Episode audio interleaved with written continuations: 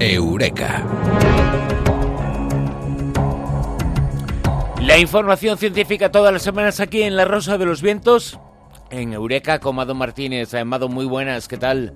Buenas noches, muy bien. Mado, vaya sorpresa tan grande y tan bonita nos hemos llevado esta semana al ir a la librería y encontrarse con la edición de bolsillo de La Prueba un libro que está dando muchísimo que hablar, que se pregunta sobre la mayor de las cuestiones, si existe algo más, si después eh, de la muerte logramos eh, sobrevivir eh, de alguna forma. Bueno, la prueba ahonda en eso y ahonda en lo que los científicos han investigado y ahora está en esa edición de bolsillo, en Bucket, que todos los oyentes también pueden convertirse en lectores a partir de ahora. Pues la verdad es que a la prueba le acaba de salir un pequeño hijo, un pequeño retoño, que es esa edición de bolsillos, el libro pequeñito, que es pues con los mismos contenidos, solo que pues más pequeñito y a un precio más accesible. Y la verdad es que, bueno, en las experiencias cercanas a la muerte siempre ha sido un auténtico reto para la ciencia y saber si existe o no existe más allá, un alelo absolutamente humano. Hablaremos sobre ese asunto, hablaremos eh, sobre la prueba, sobre esta nueva edición fantástica de la prueba, el libro de Mado Martínez, eh, pero esta noche en la que estamos hablando de lo que dicen esos 13 millones eh, de documentos de la CIA, también nos hemos encontrado muchas cosas que tienen que ver con los temas que habitualmente tratamos aquí y con algunos eh, personajes eh, verdaderamente llamativos, ¿no?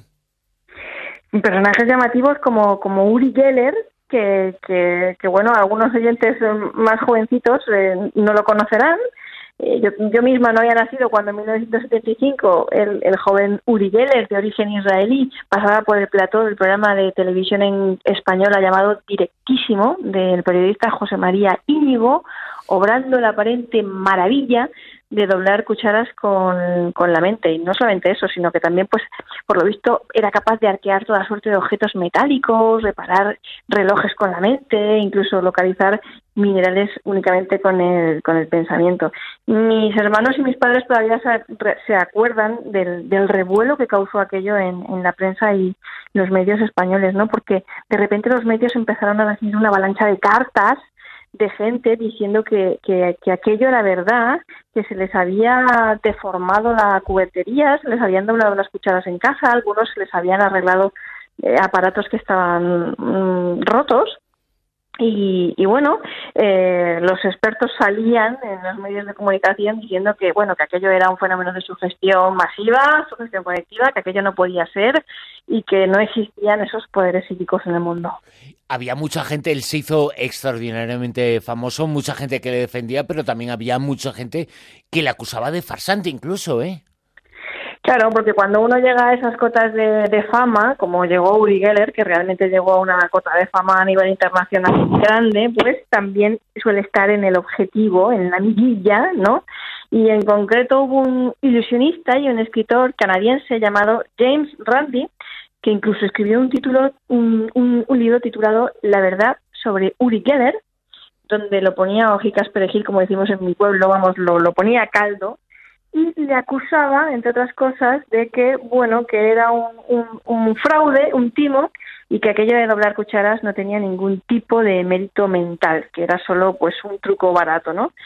Y estos dos llegaron a, odiarse tanto que se enzarzaron en una serie de batallas legales por los temas más eh, simples y ya ni siquiera tenían que ver con, con, con, el hecho de si eran ciertos sus poderes o no, sino que ya aprovechaban cualquier historia para denunciarse Uli Geller siempre se había mal parado en estas, en estas denuncias porque le, le, acusaba de cosas donde no, no había nada que coger, pero eh, la cuestión es que Randy nunca ha dejado de acusarle de farsante, amparándose en esto de las cucharas, y además eh, lo ponían también en, en, en, en, el punto de mira porque otra de sus habilidades era la de replicar dibujos a nivel telepático, y lo que decían era que, bueno, que él lo que hacía esto era otro truco porque se fijaba en la forma en la que las personas trazaban esos dibujos sobre el papel para adivinar qué es lo que estaban dibujando, ¿no? Y, y, esto lo vamos a tener presente por lo que vamos a decir a continuación, porque va resulta que la CIA coge, desclasifica estos documentos que recientemente han salido a la luz de forma masiva porque la CIA los ha colgado en su página web y nos enteramos de muchísimas cosas con todo detalle porque resulta que nos enteramos de que la CIA sí estuvo investigando a Uri Geller dos años antes de que pasara por televisión española.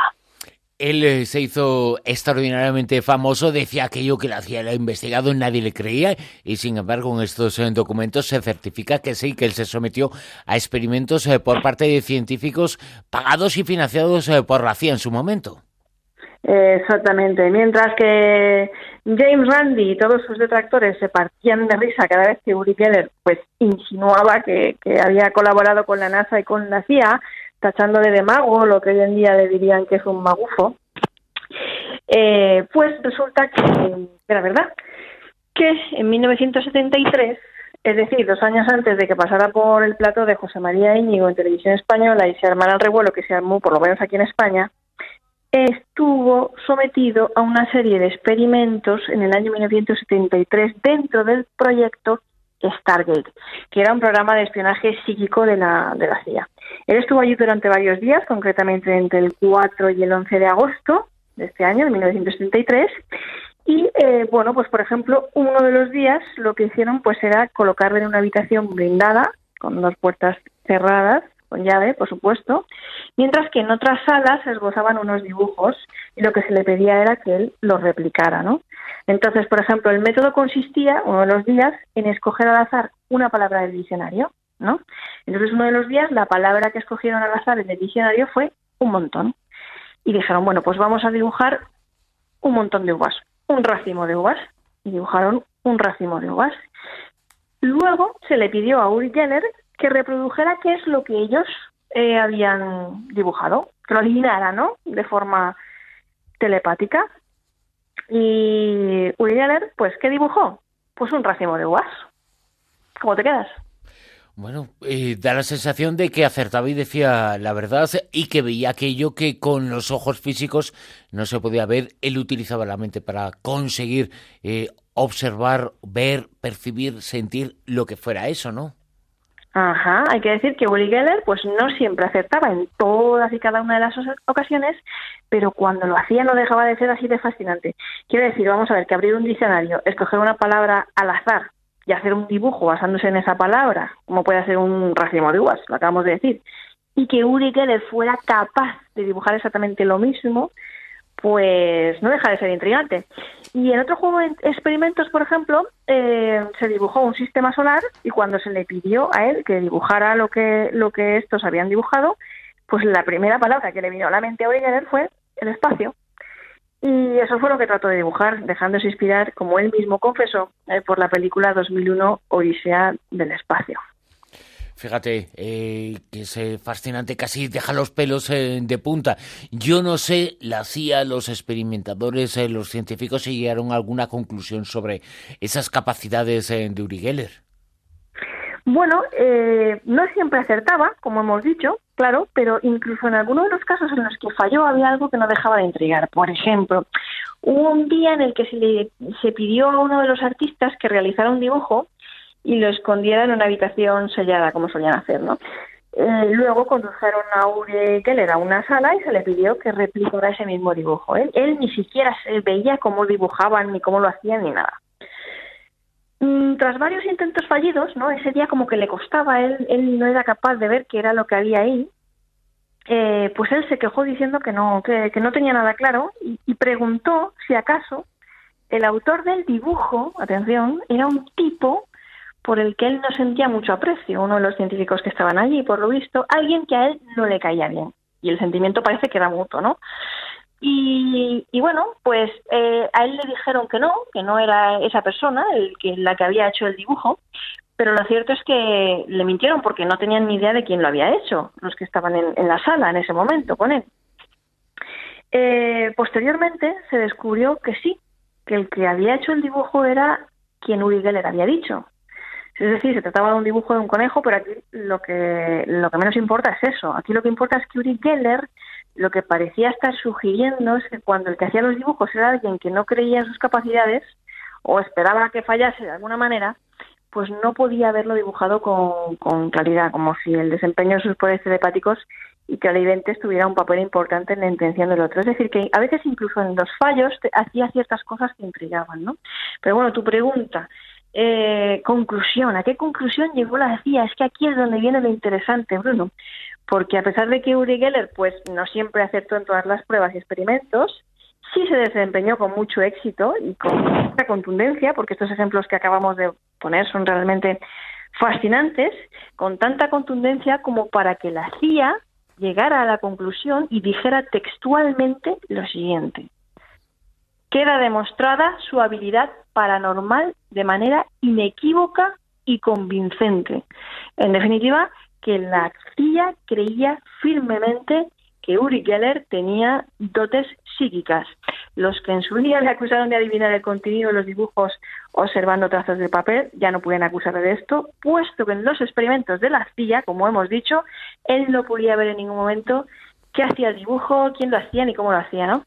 Y su mayor detractor hasta la fecha, James Randi, tampoco se ha pronunciado ante esta información divulgada recientemente en estos documentos de la CIA que de forma masiva acaban de ver la luz, pero estaremos pendientes. Desde luego que es importante destacar esos eh, documentos, destacar esa conclusión. Durante todo este tiempo eh, no ha habido más información sobre ese tema, se burlaba un poco eh, el mundo de lo que decía Uri Geller. Bueno, no, él decía la verdad, toda la verdad, absolutamente la verdad. Incluso puede pensarse que la CIA, a tenor de estos eh, documentos, que construyó todo un ejército de espías eh, psíquicos, le llegó o, no a utilizar a él como, como tal. Él eh, había sospechas sobre este asunto, ¿no? De hecho, estos experimentos que le realizaron a él estaban dentro del contexto del proyecto Stargate, que precisamente iba de eso, de, espías psíquicos, ¿no? Y el propio Uri Geller siempre ha insinuado que fue uno de los espías psíquicos de la agencia estadounidense y estuvo colaborando con la CIA que llevó a cabo, a cabo varias misiones para ellos, aunque nunca él nunca ha sido demasiado específico en este asunto, siempre ha sido como ambiguo, vago, pero vamos, que si lo hubiera dicho, si realmente lo hubiera confesado, vaya caca de hubiera sido, ¿no? Entonces, pues, se entiende un poco, ¿no? La cuestión es que parece que a los 12 años él conoció a un grupo de agentes secretos en el, del Mossad y acusó a uno de ellos de ser espía. Y supuestamente parece que acertó. Y que a los 18 años ingresó en la Brigada de Paracaidistas de Israel y participó en la Guerra de los Seis Días de 1967, donde él resultó herido. Y que, bueno, eh, supuestamente esta experiencia le traumó tanto, ¿no? Que de alguna manera decidió usar sus capacidades para ayudar a su patria y que supuestamente ahí es donde empezó la cosa. Hay un documental de la BBC muy interesante titulado La vida secreta de Uri Geller, donde se ha llegado a sugerir que los gobiernos de Israel y Estados Unidos trataron de aprovechar sus dotes telepáticas encomendándole todo tipo de misiones. Por ejemplo, manipular radares del enemigo e influir en los rusos para que firmaran el Tratado Nuclear, nuclear de 1967, ¿no? ¿Y qué es lo que ha admitido Keller hasta la fecha en los medios? Pues eso, prácticamente que él ha puesto sus poderes al servicio de la seguridad nacional, pero nada más, ¿no? Yo cuando vivía en Londres, me acuerdo que en el año 2015 el periódico español que se publicaba allí, que era el Ibérico, le hizo una entrevista y le estuvo preguntando sobre esto, tratando de sacarle información de si realmente él había colaborado o no había colaborado, ¿no? Y él lo que lo que dijo fue como siempre, pues como muy misterioso, ¿no? Él dijo no puedo responder a eso y lo único que puedo decirles es que la CIA está en la tarea de proteger al pueblo estadounidense y ha estado en eso durante décadas. No tengo nada negativo que decir sobre la, la CIA, ¿no? Y, y, ahí lo dejó, ¿no? La cuestión es que el Washington eh, Post recientemente, pues al descubrirse estos documentos desclasificados de, de, la CIA, ha intentado ponerse en contacto con él, de hecho lo ha contactado y, le ha preguntado qué, qué, piensa él de esto que acaba de decir, ¿no? Que, que se ha descubierto que dijo la CIA en su momento, ¿no? Y él simplemente se ha alimentado a, decir que no tiene nada que decir sobre este tema, ¿no? alimentando todavía más el misterio. Una auténtica mina de información nos dan esos eh, documentos. Eh, durante mucho tiempo vamos a poder hablar eh, sobre ellos porque, entre otras cosas, se hablan de los experimentos reales que hizo la CIA con los eh, poderes eh, psíquicos para investigar los supuestos eh, poderes psíquicos de este personaje de Uri Geller. Pero investigó muchísimos, a muchísimos personajes. Tenían un interés muy grande sobre la posibilidad de que la mente humana fuera más allá de lo perceptible. Y esa es una de las búsquedas de la CIA durante todo este tiempo. Los científicos y los investigadores de la CIA bien lo saben y bien queda demostrado en estos documentos. Amado Martínez, seguimos hablando, ¿te parece? Eh, me parece estupendo. Un saludo a todos.